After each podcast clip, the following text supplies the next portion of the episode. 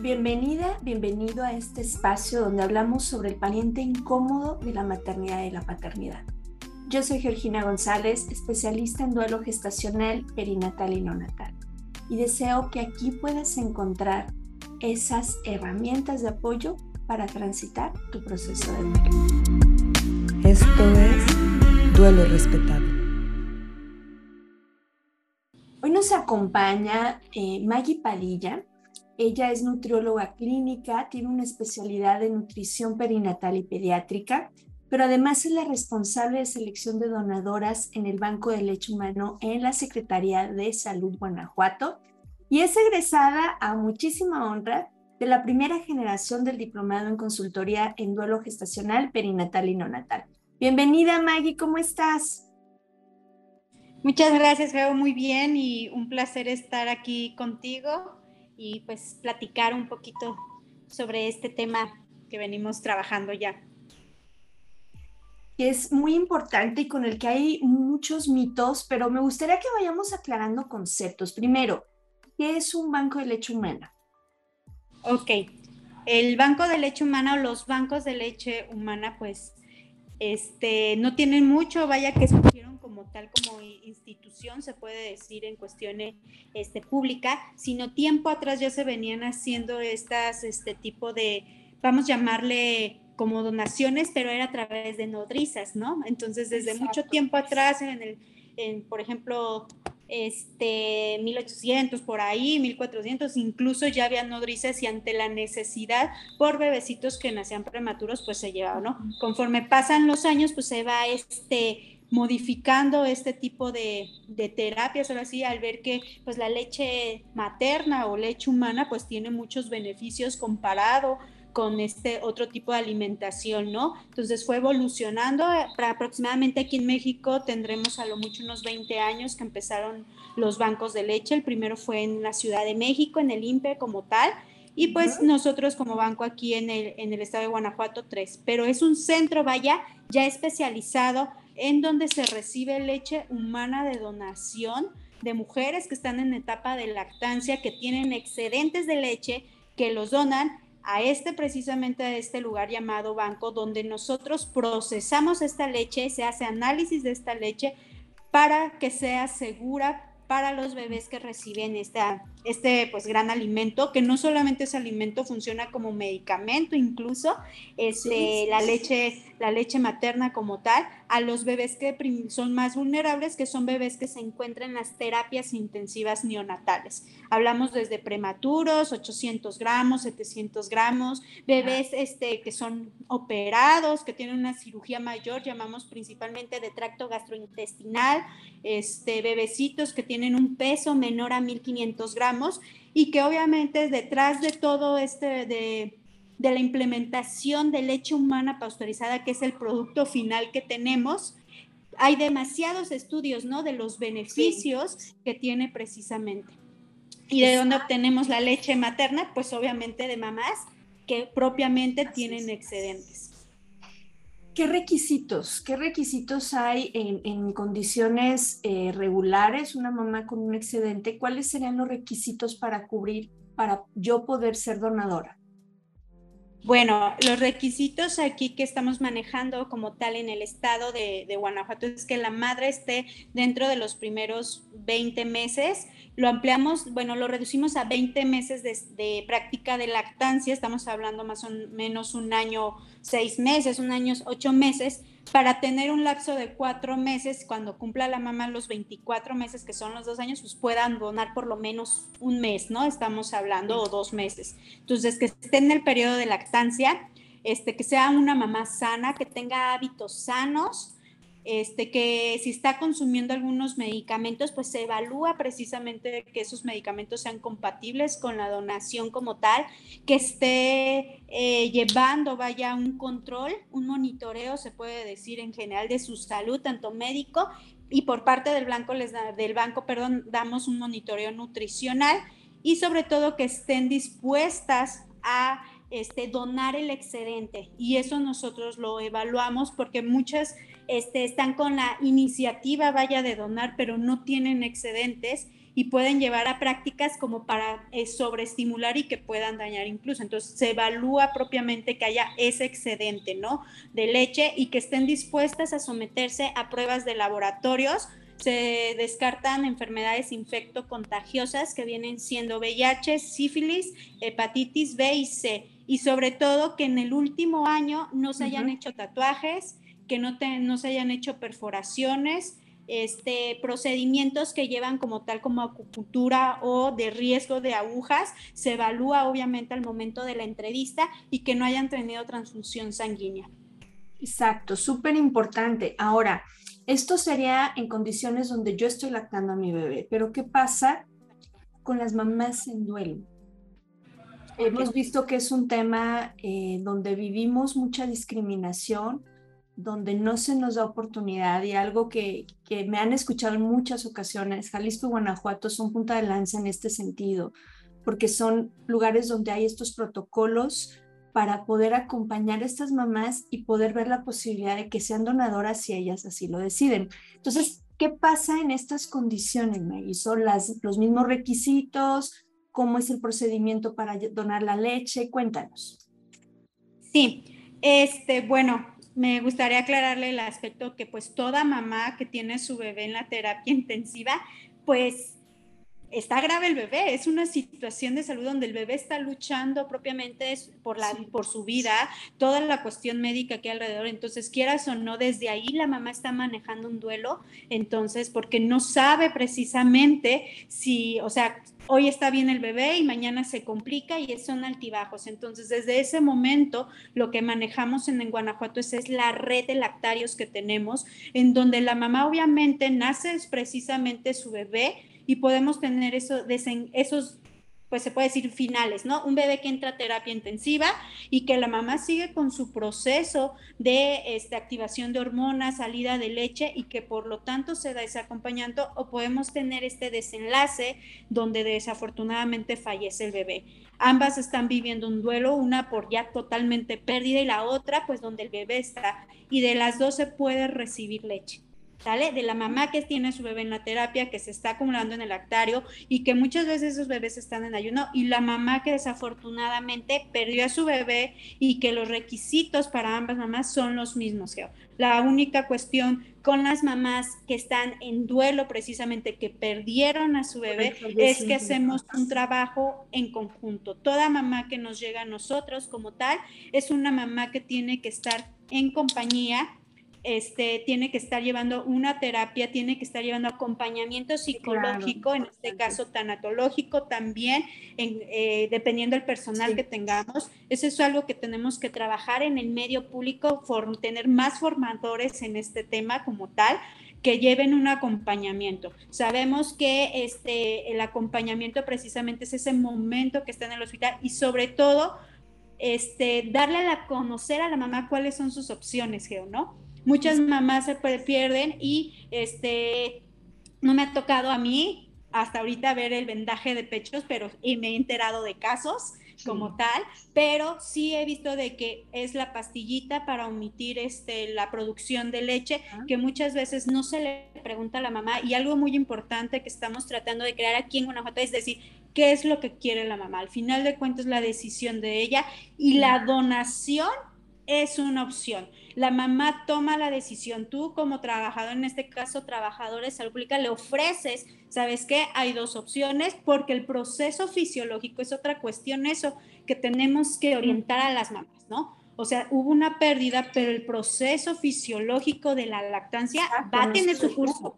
Exacto. Exactamente. Entonces la tienes que orientar y es obvio que las mamás van a poder tomar, están en un momento sensible, pero aunque estén en un momento sensible, cuando las orientas, hasta respiran un poco, porque ¿cuál es tu decisión? Por ahí leía hace unos días, es un artículo que decía, bueno, es un metaanálisis, ya se está haciendo toda una cuestión de estudios precisamente en duelo, es del 2019 en donde específicamente estudian estas cuestiones de la cuestión psicológica, psicosocial, vaya, y es muy sorprendente ver este que que el proceso de extracción y de donación lo, lo manejan como un ritual, ¿no? Incluso por ahí asumen en ese estudio que las mamás asumen esta identidad de donación de leche de manera temporal con el objetivo o con una manera de reconstruir sus identidades que fueron lastimadas, ¿no? Como el de mamá, como el de una mujer sana y que sobre todo sirvió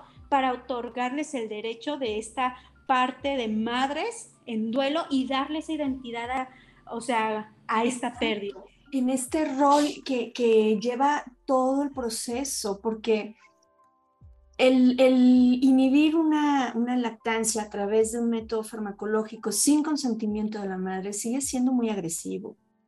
Eh, mamá tiene derecho a decidir. Y aquí quiero hacer mucho hincapié que un proceso de lactancia puede iniciar aun cuando el fallecimiento es en el vientre, aún con pocas semanas de gestación, desde luego, pues a lo mejor no va a ser una donadora, como hemos visto algunos posts o algunos reportajes, donde donó un congelador con no sé cuántos miles de litros de leche. O sea, quizá no va a ser ese el caso, pero sí va a haber un proceso y se necesita acompañamiento porque estás asustada, porque además, y aquí hago mucho hincapié, se hace grandes eventos, se pinta la, todo el mes de octubre de rosa, y es como si solo fuera ese mes. Y se habla de todos los beneficios, por ejemplo, en la Semana Mundial de Lactancia, ¿no? Todos los beneficios de la lactancia para eh, prevención, incluso como de cáncer de, de seno, pero si tu bebé fallece, entonces no. Entonces es como si todos estos beneficios también hubieran fallecido, cuando no es así, cuando se puede dejar un precedente de una mastitis, de una dificultad para establecer lactancia con otros hijos, que incluso si está en tándem, una lactancia en tándem y le das el medicamento, pues no solo fue este proceso, sino también eh, te cargaste el otro proceso con su otro hijo, con su otro hijo. Entonces es algo mucho más complejo que solo, señor, abra la, boca y tenga la pastilla. Y me alegra, y de verdad me llena de esperanza que no te han llegado casos de mujeres con pechos vendados, pero sigue siendo una práctica que es terrible que debe de erradicarse sí o sí. Eh, me llegan casos donde por un mes no me dejaron quitarme las vendas, por un mes, por Dios, por un mes, o sea, Ay.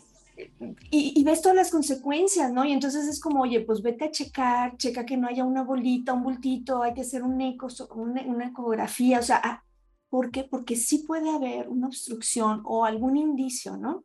Es por eso. Incluso, ah, Incluso pues llegan a urgencias, Geo, eso sí me ha tocado, este, mamás que pierden a sus bebés y llegan a urgencias por un dolor físico, o sea, y esa es la parte como de concientizar, o sea, es una mamá que trae un dolor en el alma, este, que tuvo la pérdida, que lo está apenas como tratando de ir asimilando, que no es fácil y que aparte es un dolor físico, o sea, es una mezcla de dolores y que precisamente se trata de ser esa parte empática y decir, ¿sabes qué? O sea, como tú bien dices, ah, no va a ser una mamá que va a tener exento, me va a seguir donando cinco, seis, siete meses, porque el objetivo no es sobreestimular, ¿no? Hay que aclarar como que en esa parte también es se le llamamos nosotros extracciones de descarga y ese es precisamente lo que se lleva ese seguimiento con esa mamá de duelo. Es decir, sabes que tienes que descargar. ¿Por qué? Porque hay un dolor físico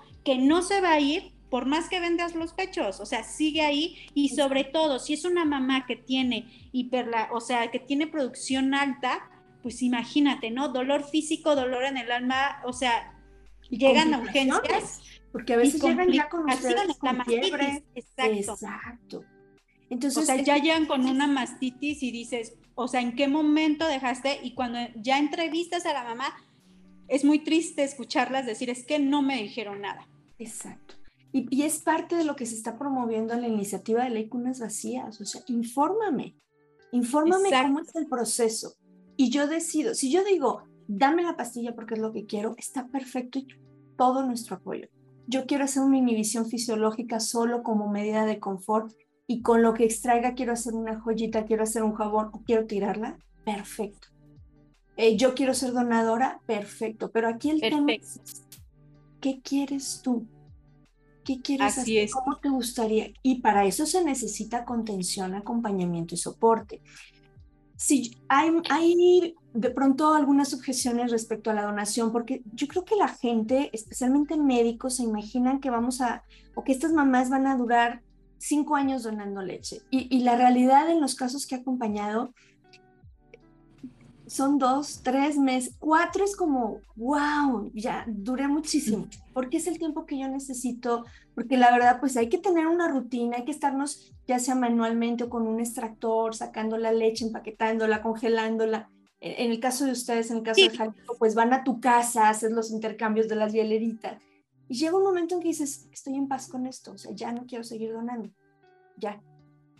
Exacto, no es una cuestión por eso y es una cuestión de, como te digo, o sea, todas nuestras mamás que en algún momento, este, pues a lo mejor falleció el bebé que estaba en terapia y falleció desafortunadamente, pues llevan este acompañamiento como tal con psicología, ¿no? Es importante ir monitoreándolas, este, sobre todo que ellas se sientan, este, acompañadas y a nosotros como personal de salud, como tener esas, esa cautela de cómo tratar de que no vaya evolucionando, vaya si el temor, bien lo dices tú, de muchos médicos, es de, la frase típica es de, es que no lo va a superar. Y digo, ¿y quiénes somos nosotros para definir eso, no? O sea, o sea, ¿cómo sabes? Yo te voy a decir las, las mamás que hemos tenido que han donado su leche mientras su bebé estaba en terapia y que no se solucionó, o sea, que el bebé pues falleció o incluso que falleció y que las mamás les ayudamos precisamente a esa extracción para aliviar ese dolor, todas sin excepción, Geo, este, han dicho precisamente que les ayudó y los estudios que hay en referencia a esto, que les ayudó como a visualizar. Hay muchas mamás, en a lo mejor en la cuestión pública, que no vieron a su bebé. Y es una manera de decir, bueno, y que sobre todo ellas te dicen, bueno, ya no fue para Miguelito, no para Miguel, fue para un bebé a lo mejor, y las hace como aterrizar precisamente esto, en decir, bueno, no es, no, no solamente, o sea, me quedo con un dolor, pero sé que puedo ayudar. Y no solamente en las mamás, Feo. Yo tengo por ahí una foto y nos compartió una de, de nuestras, que fue nuestra donadora, es una foto de agradecimiento con su pareja, ¿no? Porque el papá también sufre y es algo representante, es una ayuda familiar. Exactamente, y llevan obviamente, como digo, su seguimiento. Y bien dice, son mamás que en un mes, por las cuestiones, eso sí, aclaro, de toda la cuestión de higiene, de cómo llevar la extracción, es igualito a como cuando una mamá es donadora por excedente. Son las mismas condiciones este, son los mismos este, indicaciones, exactamente, y lo que únicamente se va dando. A lo mucho tenemos un mes, porque sabemos que hay altibajos, y nos han donado mes y medio, dos meses, sabemos que va, y vamos observando que, se, que va la, la disminución de la producción de leche se va dando poco a poco porque cada vez son menos frascos y más que como donación, como tú dices, es esa parte de acompañamiento, de que la mamá se siente acompañada y que obviamente si está ayudando, pues se sienten mayores, reconfortante para ellas. Exacto. Ahora, ¿qué pasa, Maggie? Porque, porque fue un tema que, que dentro de la pandemia se hicieron muchas investigaciones. Por ejemplo, cuando empieza el tema de la vacunación, bueno, eh, se, se solicita leche materna para hacer como todas estas investigaciones y cómo podemos inmunizar a los bebés a través de la lactancia y, que todo, el proceso de investigación, pero al final pues se toma leche que, que pudiera darse a un bebé, a un bebé en UCIN o a un bebé eh, con unas condiciones especiales, pero bueno, hay que quitar esto para poder hacer las investigaciones. ¿Qué pasa también cuando a lo mejor mi leche por X, Y o Z no es apta para que sea para consumo de un bebé. ¿Se puede usar para investigación? Sí, la leche incluso que no pasa, por ejemplo, los, los requisitos de calidad o los puntos claves de calidad, acidez, por ejemplo, podemos utilizarla precisamente para investigación, sobre todo para saber, por ejemplo, tiempos de congelación y todas estas cuestiones que nos va a ayudar obviamente con otra leche. También hay otras opciones, obviamente, que la mamá muchas veces se acercan a nosotros como banco de, oye, ¿qué puedo hacer con mi leche? Hay unas que deciden no donarla, pero ¿qué puedo hacer? ¿No? Y el punto es darles esas también esas eh, herramientas ¿Qué, pueden hacer precisamente ellas con esa lechita, ¿no? Bien tú lo decías, ya hay este joyitas que se hacen, hay este, o sea, jabones, incluso ahí mismo en el banco nos hemos adiestrado un poco porque hay mamás que dicen, oye, ¿sabes qué? Pues ya nada más me saco 10 mililitros y yo sé que no es la cantidad y decimos, bueno, puedes hacer estas opciones y dentro cuando no pasan, te digo, la calidad, sí podemos aplicar muestras para hacer este, esos estudios de la leche y que la leche siempre se le va a hacer los análisis necesarios. Exacto. Entonces, aquí en resumidas cuentas, siempre va a ser útil, ¿sí? No, no. Claro. Cartemos por, porque, no, es que esta mamá estuvo en terapia intensiva, vamos a suponer que fue una preeclampsia, eh, su bebé lamentablemente falleció, ella estuvo con mucho medicamento, ya, ya, ya descarté por eso que pudiera donar su leche. Híjole, pues creo que hay opciones, siempre, siempre hay opciones. El ser humano y algo que me gustaría agregar, Geo, es de que, por ejemplo, en estas mamis que perdieron a su bebé, lo, o sea, nos donan calostro, ¿sabes? Para nosotros así calostro y leche de transición sabemos que los 15 primeros días fisiológicamente el cuerpo poner es una llave de leche. Entonces, obviamente también es rescatarle decir, o sea, esta mamá pues está en duelo y podemos rescatar. De hecho, los calostro y transición hemos tenido este pues muchos auge por leche de mamás que pues tienen a sus bebés en terapia, ¿no? Y que están este fluctuando, ah. porque normalmente cuando se acercan ya a la donación mamás de bebés sanos, vamos a llamarle así, que están en casa, pues es leche madura, ¿ya? Y en las terapias lo que necesitamos fuertemente es un calostro, o sea, necesitamos de todos los tipos de leche. Pero en una mamá que falleció su bebé, bien tú lo decías, puedes empezar con una, un precalostro y todavía tienes a tu bebé adentro. Entonces, eso también para nosotros es oro, así le llamamos, es oro totalmente para nuestras, obviamente para bebés que se encuentran en las terapias. Ese es el punto, porque finalmente cuando eres donadora porque tienes un excedente, pues ya pasar, ya pasó, ya estamos hablando de la leche madura. Exacto. Pero de transición, este calostro es fundamental y se me hace muy cruel que se les niegue esta posibilidad, no solo a estas mamás como parte de su proceso de duelo, de sus rituales, de su reconciliación con el cuerpo, sino también como parte de negarles a estos bebés la posibilidad de recibir este, esta sustancia que viene desde el amor, porque aquí es importante que aclaremos, Maggie. Muchos médicos, eh, uno de sus argumentos son, es que va a transmitir el dolor, es que va a transmitir toda la tristeza. A ver, esta mamá no va a estar brincando de felicidad, desde luego está triste. Pero lo que le mueve a la donación, recordemos que la donación es un acto altruista, no, no, es, no es una compraventa ni mucho menos, es un acto altruista. Entonces, partiendo de esto, eh, eh, lo que me mueve a mí a donar es el amor. Y no hay fuerza mayor en el mundo sanadora que el amor.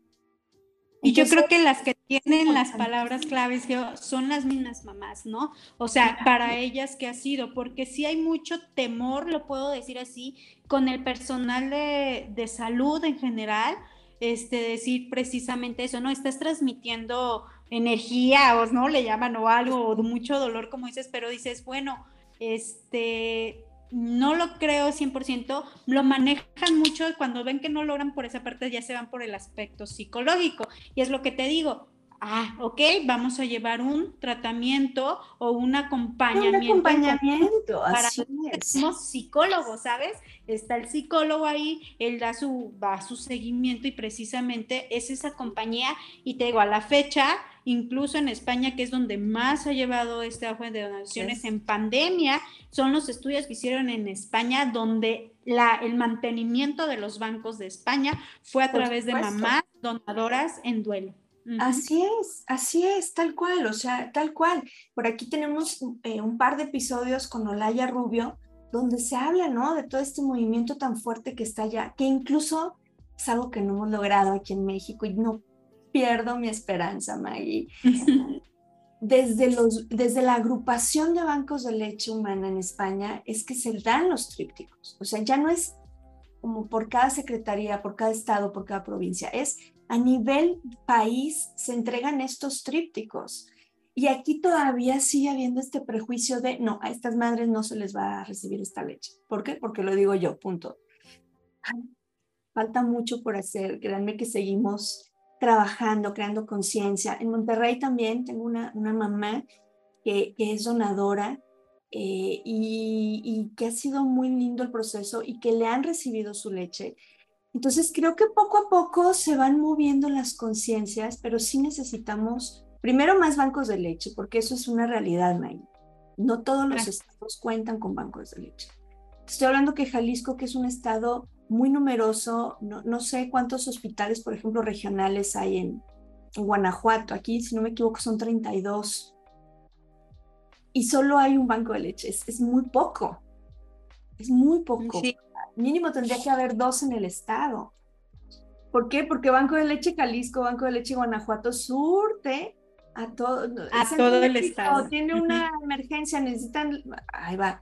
Eh, hospital particular necesita leche, ahí va. Entonces sigue siendo muy reducida la cantidad de estados en la República Mexicana que cuentan con bancos de leche humana. Y si le sumamos estos bancos que hay en algunos estados tienen todavía este prejuicio de no recibir simplemente porque es una mamá en duelo, sin navegar en todas las opciones que pueden brindarle, sigue siendo todavía un, trato eh, donde siento que nos excluyen dentro de la maternidad de brazos vacíos, porque finalmente sí hay mucho beneficio cuando yo decido cómo manejar farmacológico, fisiológico, donación, creación de recuerdos. Me ayuda a reconciliarme porque finalmente siento que mi cuerpo no, no funcionó, que algo está mal en mí, que quizá no sirvo para esto. Y el poder contribuir de esta forma es un acto de amor, pero también es un acto de reconciliación que nos están negando por miedo.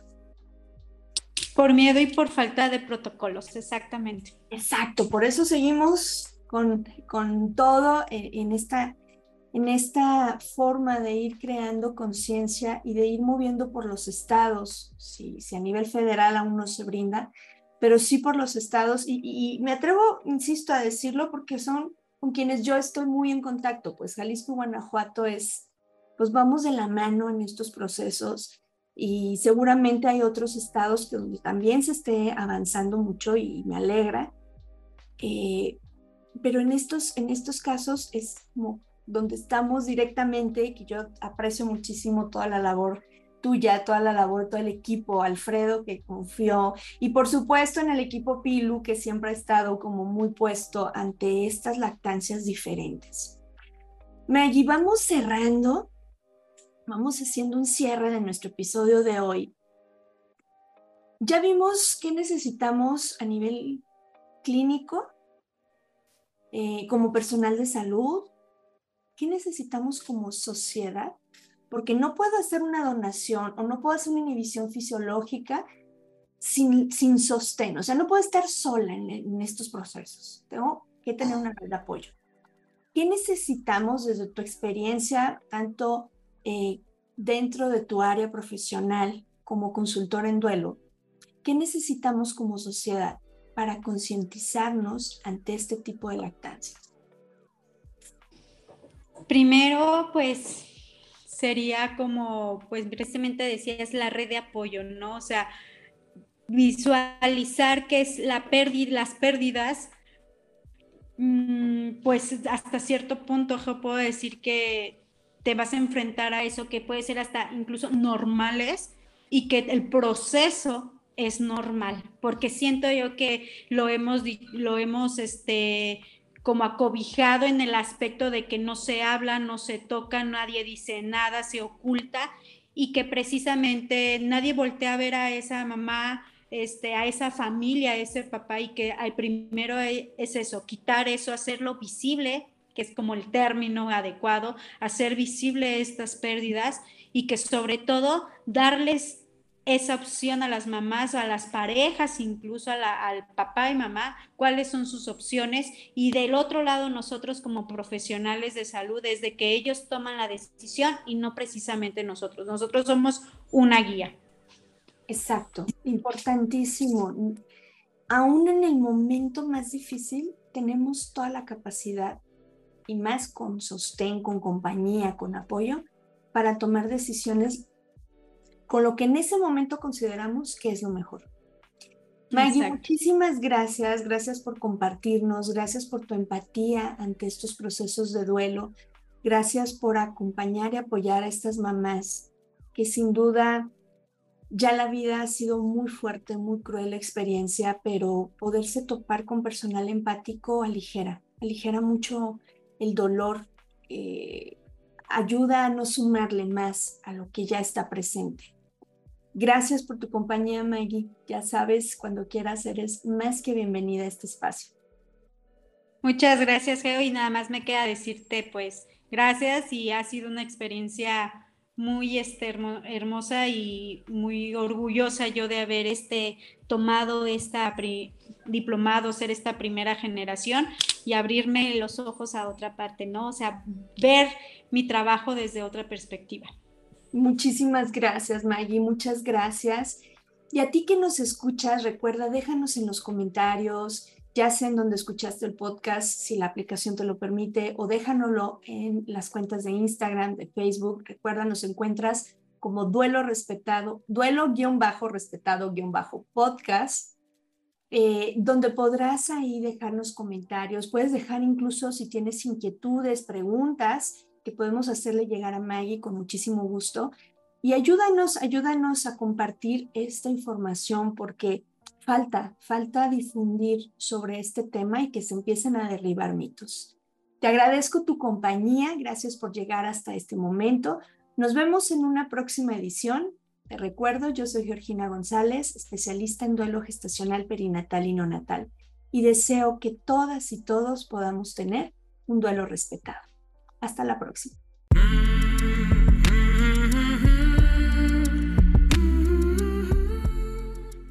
Este programa es producido por Georgina González y Carla Rodríguez y narrado por mí, Georgina González. Recuerda seguirnos en redes sociales como Duelo Respetado.